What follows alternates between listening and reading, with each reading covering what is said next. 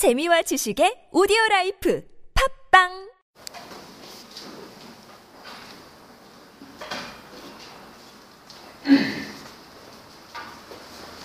히브리서 5장 1절부터 10절까지입니다.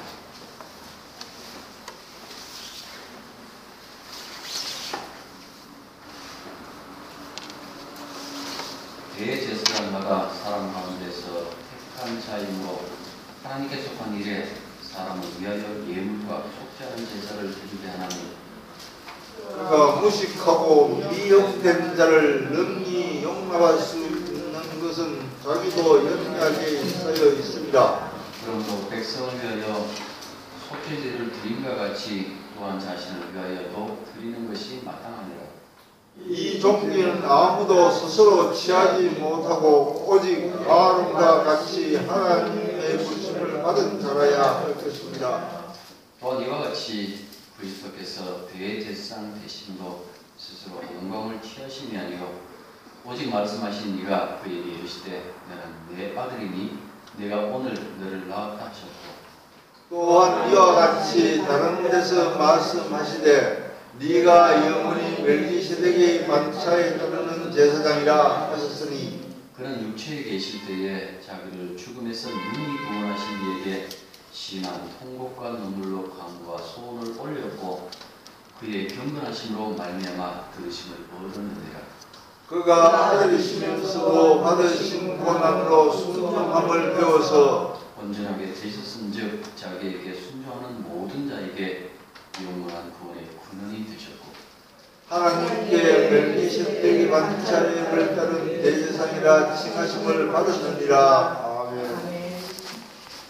여기서 저자는 지속적으로 옛 것과 새 것의 대조를 통해서 불완전, 불완전한 것들이 어떻게 해소되어 완전한 것이 되었는지 또 반복지기야 했던 것들이 어떻게 달라진 사건으로 끝이 났는지 또 기간의 제한에 붙들려 있던 것이 어떻게 영원한 것이 되었는지 그런 부분들을 설명합니다.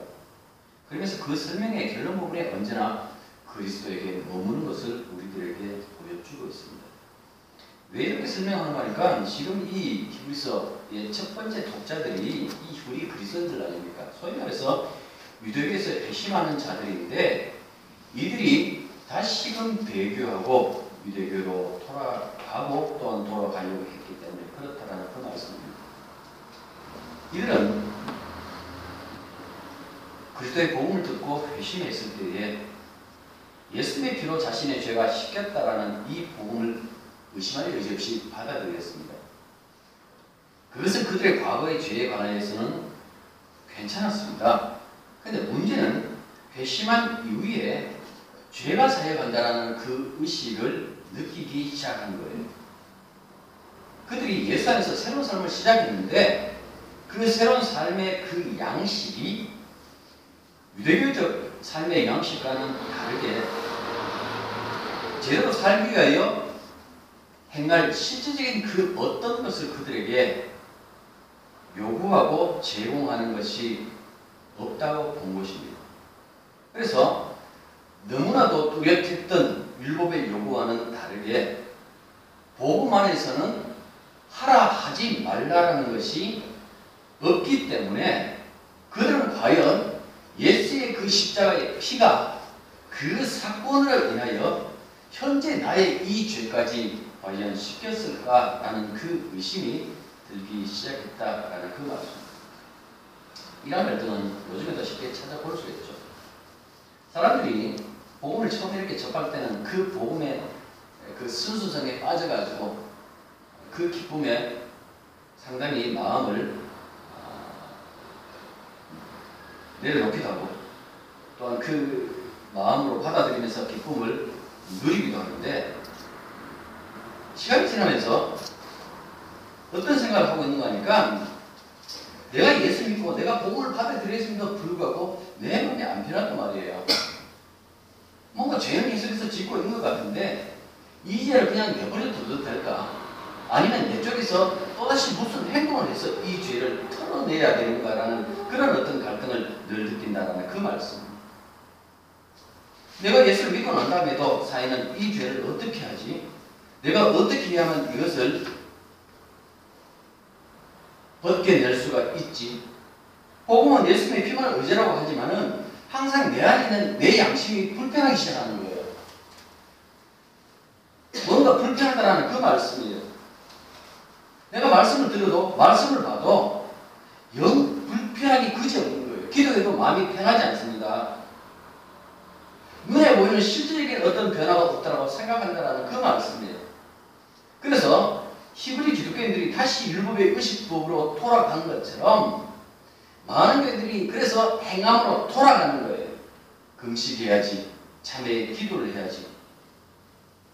그걸 통해서 자신의 잘못에서 스스로 벗어나기를 애쓰는 그 모습을 보여주고 있는 거예요.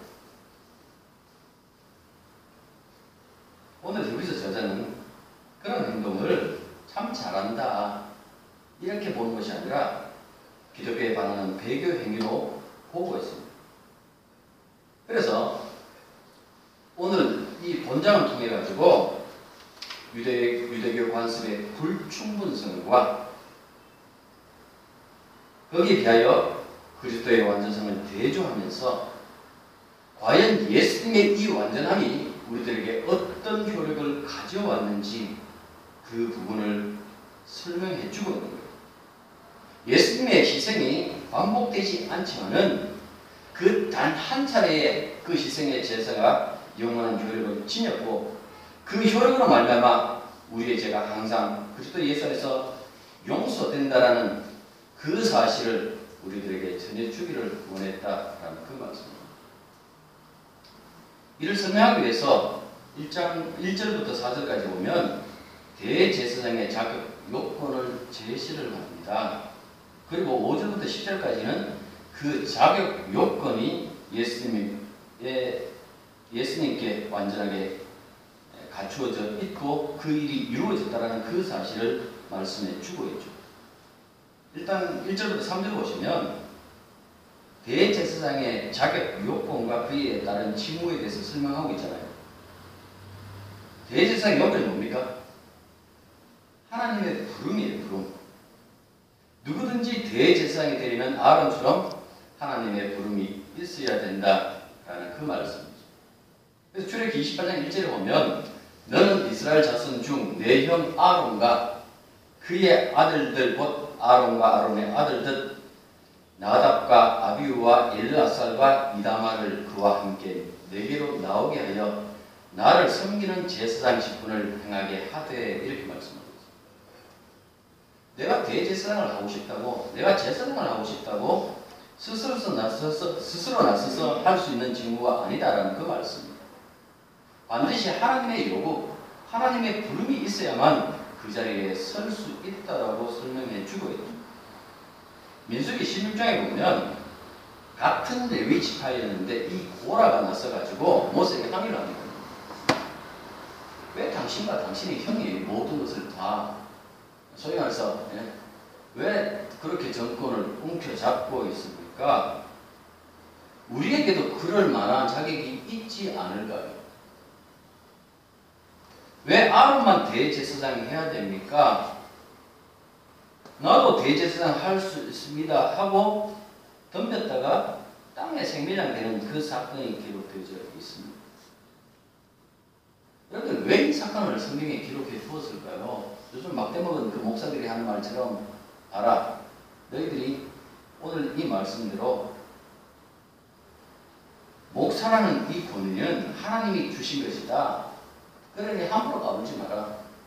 함부로 까불다가는 이 고라처럼 한순간에 박살이 날 수가 있다. 여러분 어떤 이렇게 예? 그 막대먹은 목사들이 사용하라고 이런 사건을 여기에다 기록해 두었을까요? 그것 때문에 여기에 이렇게 기록되어져 있을까요? 여러분 목사들이 그렇게 얘기를 하면 이렇게 대꾸하면 되죠. 아론의 아들 나답과 아비우가 여호와의 재단에 다른 분들이다가 불에 다 죽었다는 사건도 있지요. 당신이 복음을 전하지 않으면 하나님께서 당신을 지옥불에 던질 겁니다. 그렇게 대꾸를 해도 된다라는 그 말씀입니다. 그런데 지금 제가 말씀드리는 것은 아론의 아들들인 제사장이 불에 타 죽은 것으로 보아서 인간의 제사장도 죄로부터 자유로울 수 없다라는 그 사실이 드러난 거예요. 그래서 대제사장이 그를 돌보는 백성들과 마찬가지로 죄인이기 때문에 백성뿐만 아니라 자신을 위해서도 속죄의 제사를 드려야 했다 하고 지금 이글스 5장에서 말씀하고 있잖아요. 비록 그가 사람들 중에 하나님의 선택을 받은 사람이고 하나님의 일을 보기 위해서 하나님 가까이 나가서 예물도 드리고 속죄의 제사를 드리며 하나님의 법과 뜻을 백성들에게 전달하는 역할을 했지만은 그도 백성 중에 한 사람이기에 자신을 위해서도 속죄의 제사를 드릴 의무가 있다 하고 성경은 말씀하고 있습니다. 레위기 9장 7절에 보면 모세가 또 아론에게 이르되 너는 제단에 나아가 내 속죄제와 내 번제를 드려서 너를 위하여 백성을 위하여 속죄하고 또 백성의 예물을 드려서 그들을 위하여 속죄하되 여호와의 명대로 하라. 여기 보면 내 속죄제와 내 번제를 드렸어 이렇게 말씀하고 있죠. 그 다음에 레위기 16장 6절 아론은 자기를 위한 속죄제의 수송아지를 드리되 자기와 집안을 위하여 속죄하라 이렇게 제로부터 제로를 수 없다라는 그 사실을 말씀해 주고 있는 거예요. 왜 이것을 써놓을까요? 히브리서 저자가 이렇게 얘기를 하는 거예요. 자, 봐라. 너희들이 다시 돌아 가려고 하는 유대교의 그 예법에 따르면 대제사장이 속죄를 하는데 과연 그 대제사장이 완전하고 완벽한가 하고 묻고 있는 거예요. 그들이 완전하지 않고 완벽하지 않다면 그들이 드리는 그 제사가 하나님 앞에 온전하겠느냐 하고 묻고 있습니다.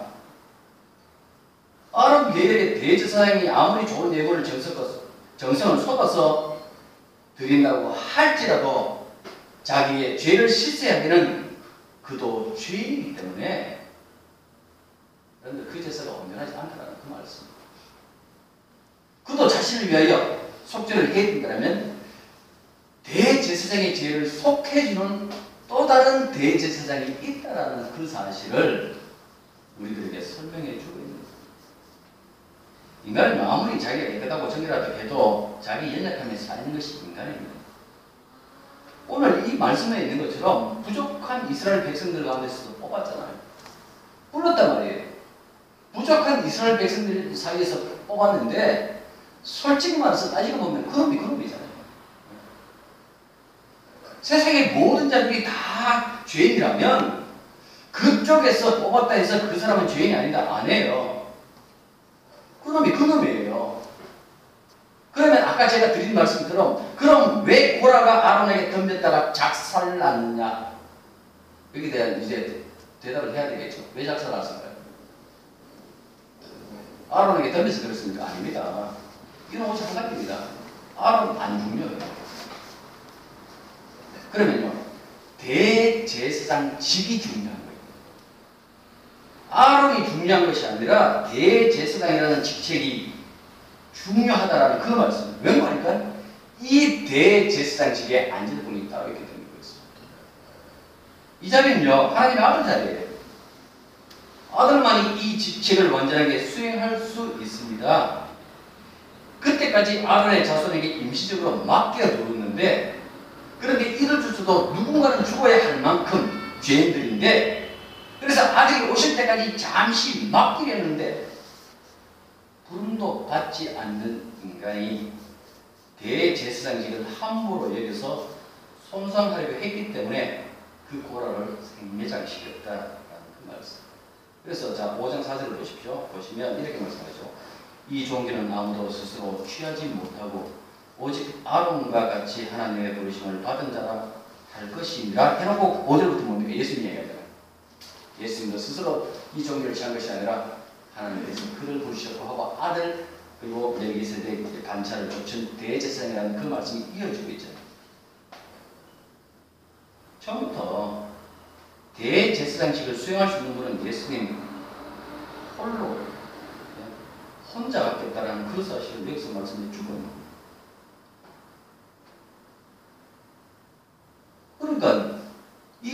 대제사장직을 함부로 알고 덤벼들었기 때문에 알을 중요한 건 아니에요. 못이 중요한 건 아니에요. 그 직책이 중요했는데 그 직책에 결국 마지막에 쓸 분이 누구라고요? 예수님이라는 뜻이에요.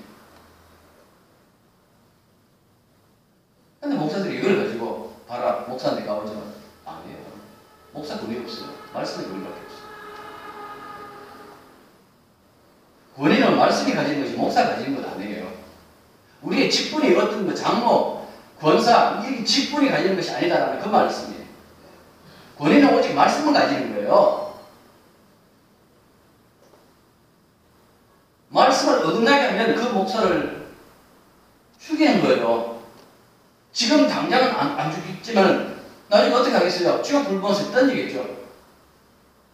그만큼 이 자리는 아들이 자리고 아들만 수행한다는 그 점을 분명히 하나님께서 우리들에게 가르쳐 놓으신 말씀이 바로 이 말씀입니다.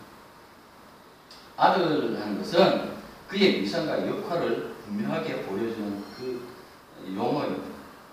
예수님은 하나님의 아들로서 우리와 같은 인간이 되셨지만 죄가 없다라는 그 점을 이미 4장 15절에서 말씀하고 있거든요.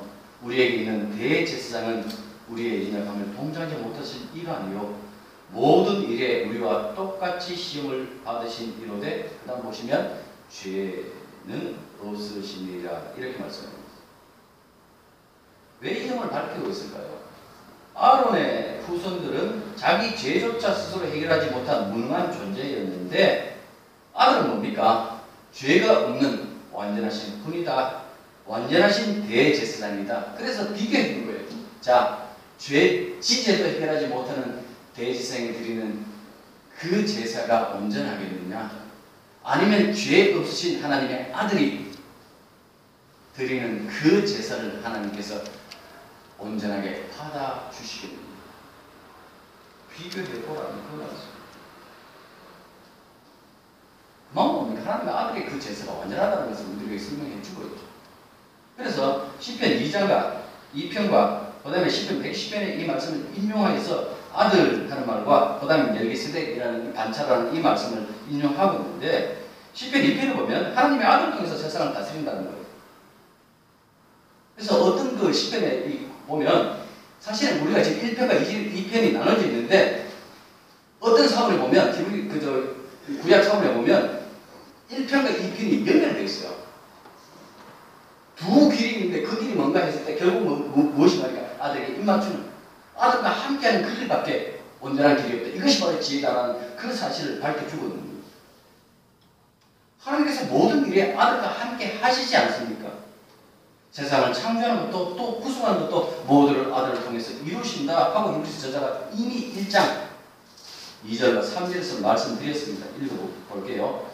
이 모든 날 마지막에는 아들을 통하여 우리에게 말씀하셨으니 이 아들을 만유의 상속자로 세우시고 또 그로 말미암아 모든 세계를 지으셨느니라 이는 하나님의 영광의 광채시요 그 본체의 형상이시라 그의 능력의 말씀으로 만물을 붙드시며 죄를 정결케 하시는 일을 하시고 높은 곳에 계신 지극히 크신 이의 우편에 앉으십니다.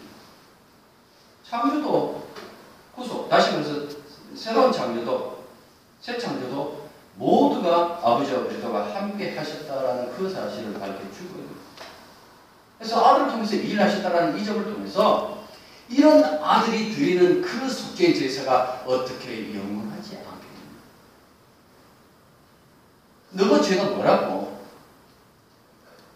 네 영혼들이 뭐라고? 하나님의 아들이 십자가에 죽어서 그 피를 흘려주셨는데 그거는 어떻게 너희들의 그 모든 죄를 넉넉히 덮지 않겠느냐라는 그 말씀. 세상 살면서 중요한 것 중에 하나가 무엇이냐니까 이 세상에서 가장 귀한 것이 무엇인가 누가 물어봤을 때 분명하게 이런 데 대답하시네요. 예수님 이렇게 그냥 상투적으로 예수님입니다. 이렇게 말하는 것이 아니라 진짜 분명하게 예수님이 가장 귀한 분이십니다 하고 이렇게 말해요. 내가 이렇게 말한다는 것은 어떻게 보면 내가 사태를 제대로 파악하고 있다는 거예요. 원칙으로 돌아간다면 이 성경이라는 것이 나를 구원하기 위하여 성경이 주어진 것이 아니라 예수님의 주 되심과 그 위상을 드러내기 위하여 성경이 주어졌고 그렇게 하나님이 일하시는 것이라면 내가 주님을 사랑하고 10편 2편에 있는 것처럼 그 아들에게 입 맞추는 것 향유를 예수님께 붓고 그 발, 발 앞에 발에다가 입을 맞췄던 그 여인처럼 내가 이 예수님의 그 발에 입을 맞출 수가 있다라면 그 사람은 진짜 사태 파악을 제대로 하고 있는 사람. 세상 사는 그 이유를 제대로 아는 자다라는 그 말씀.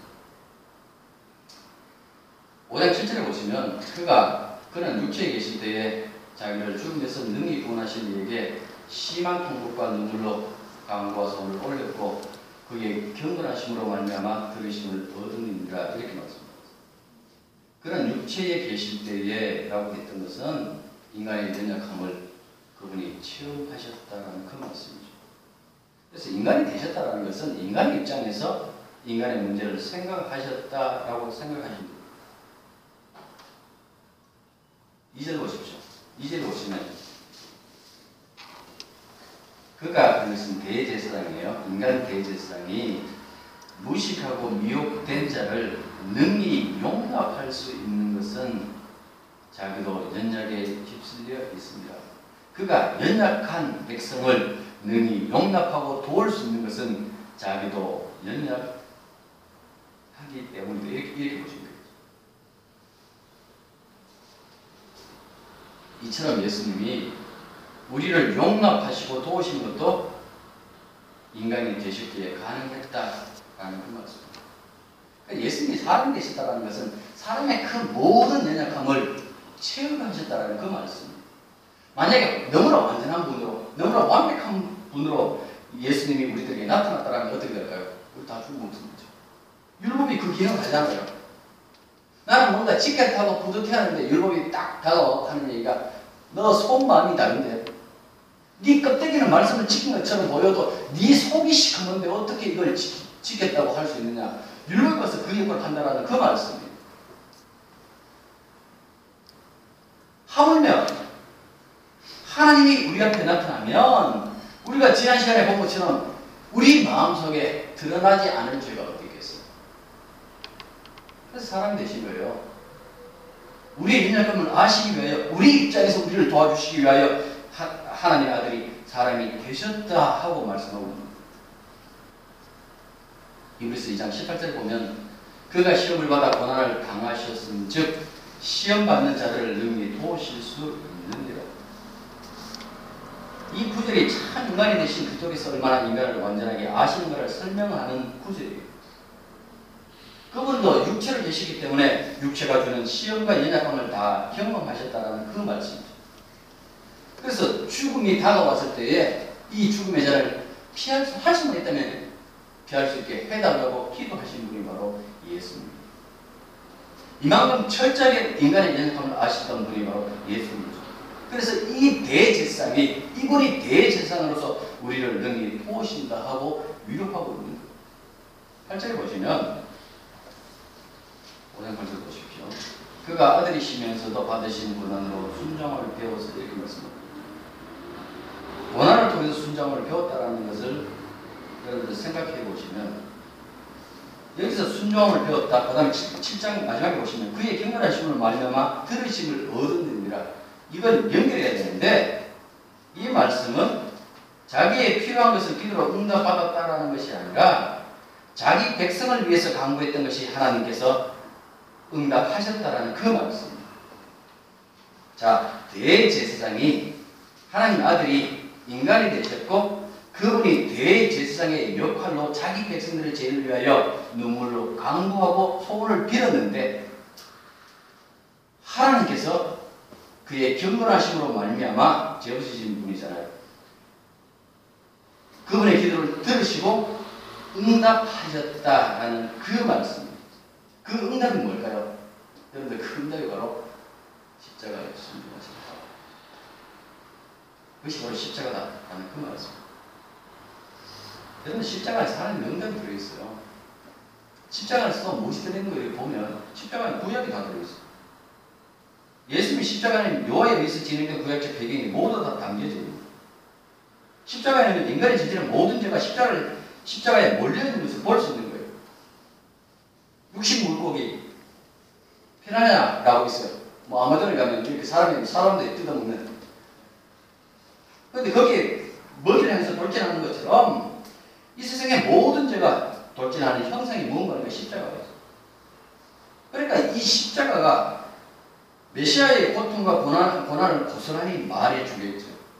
우리는 단, 단순히 그냥 예수님께서 참 힘들었겠다라고 하지만은 10편 20편에 나타난 그 메시아의 고통에 대해서 읽어보면 이것이 얼마나 엄청나게 메시아에게 고난을 주셨는가라는 그 사실을 우리들에게 설명해 주고 있는 거예요. 자, 10편 22편을 한번 펴보셔야 됩니다.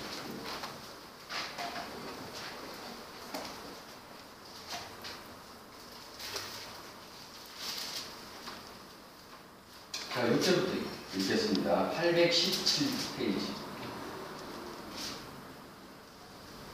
나는 벌레요 사람이 아니라 사람이 비방들이요 백성의 조롱거리입니다.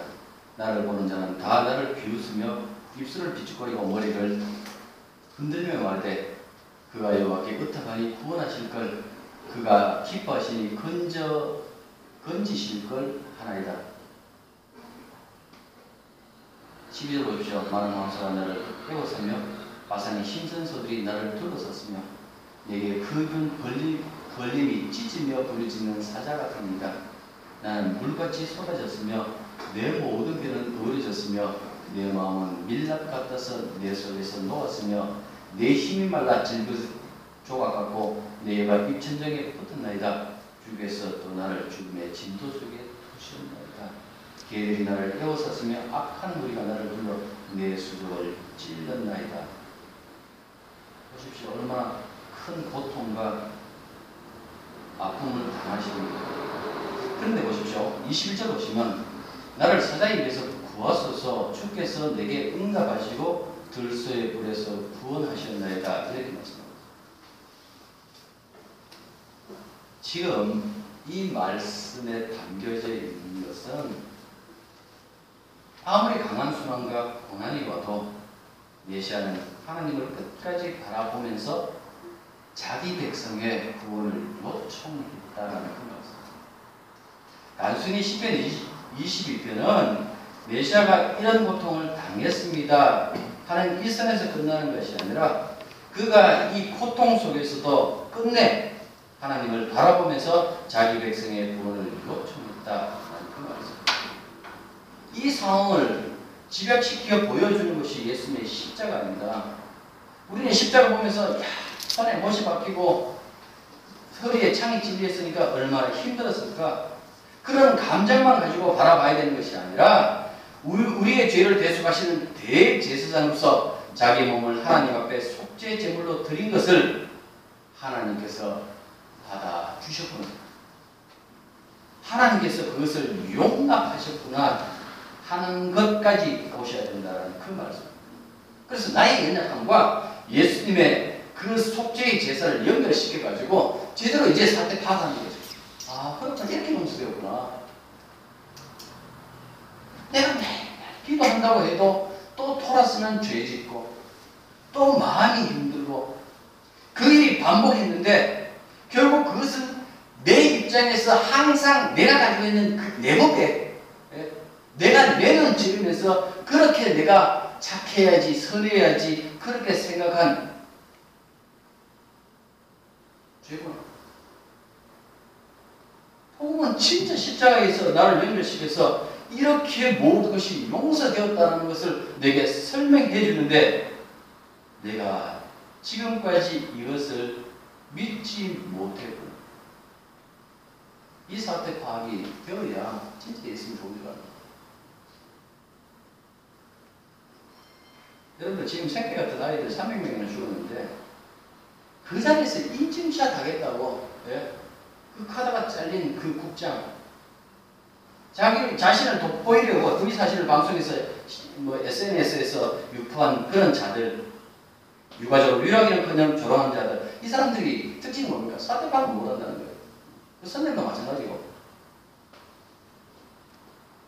우리가 정말 십자가의 그 사대방을 제대로 하지 못하면요 이 사람들처럼 히브리, 히브리 그리스도인들처럼 그럴 수밖에 없는 거예요. 다시 돌아가자. 십자가에서 용서한다고 하지만은 내 마음이 야안 편하다. 뭐니 뭐니 해도 그래도 금식해야 돼. 새벽 기도해야 돼. 철회해야 돼. 이렇게 기도하고 팍 부딪히지야 뭔가 속이 시원하고 예? 뭐 모욕할 때 떼수건으로 밀어야 예, 모욕한 것처럼 느낀 것처럼 사람들이 그렇게 생각한다는 그 말이죠. 이게 사대하고 못하는 거예요. 하나님 죽었는데 진짜 대제사장이 완전한 제사를 드렸는데도 이 사대 파악이 안 되니까 자 돌아서서 내가 어떻게 해야 되지 하고 근심한다는 그 말씀. 제가 제목을 구원의 근원 예수라고 했는데 왜 예수님에게 구원을 구원의 근원을 두는 겁니까? 이래 완전한 겁니다. 이래 영원하거든요. 율법의 행망으로 구원을 받으려는 자는 여러분들 구원의 근원 자신이에요. 그런데 자기가 조수편을 변하잖아요. 아침 저녁으로 변하면서 시도 때도 없이 변하면서 어떻게 그렇게 변하는 그 자신에게 근거를 두면서 그 마음속에 평안을 얻으려고 하느냐라는 그 말씀. 이 완전한 하나님의 아들이 있는데 우리들에게 이 완전한 대제사장이 있는데 이분이 완전한 인간이 되셔서 우리의 그 연약함을 다 아시는데 왜 이분을 붙잡지 않느냐라는 그 말씀. 자, 로마서 5장 한번 해보십시오. 영문 보고 말씀 마치겠습니다.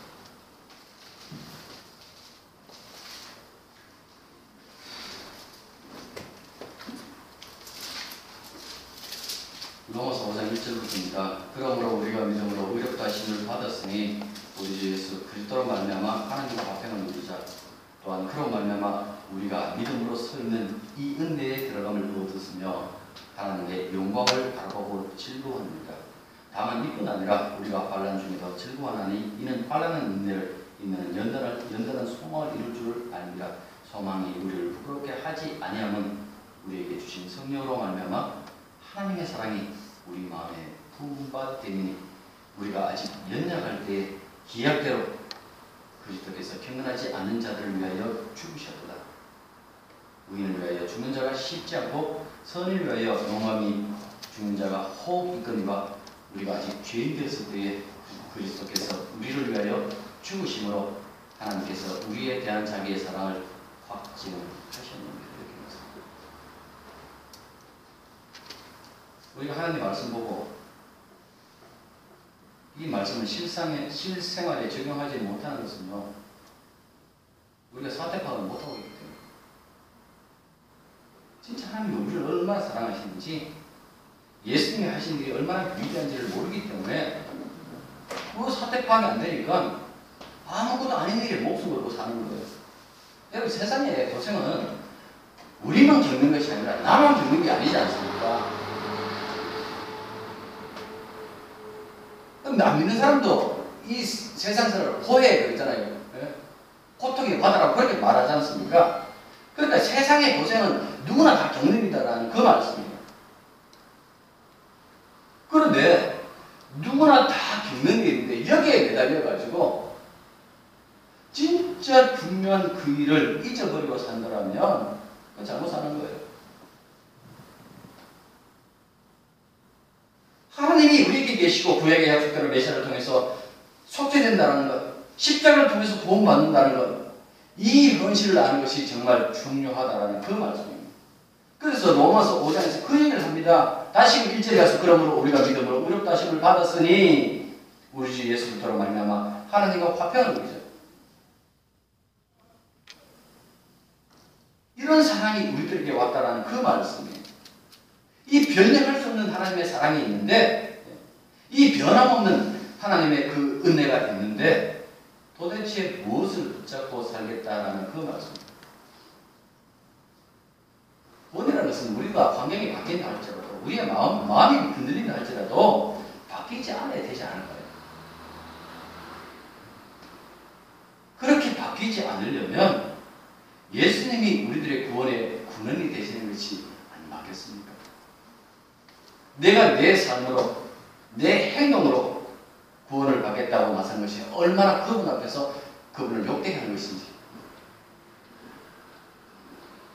그것을 제대로 파악만 할 수만 있다면 진정부터 예수의 사랑 안에서 영원한 구원의 기쁨과 화평을 누릴 수 있습니다. 기도하겠습니다.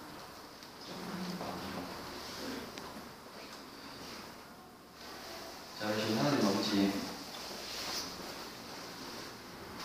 완전하신 대제사장 예수 그리스도로 말미암아 우리가 구속되었고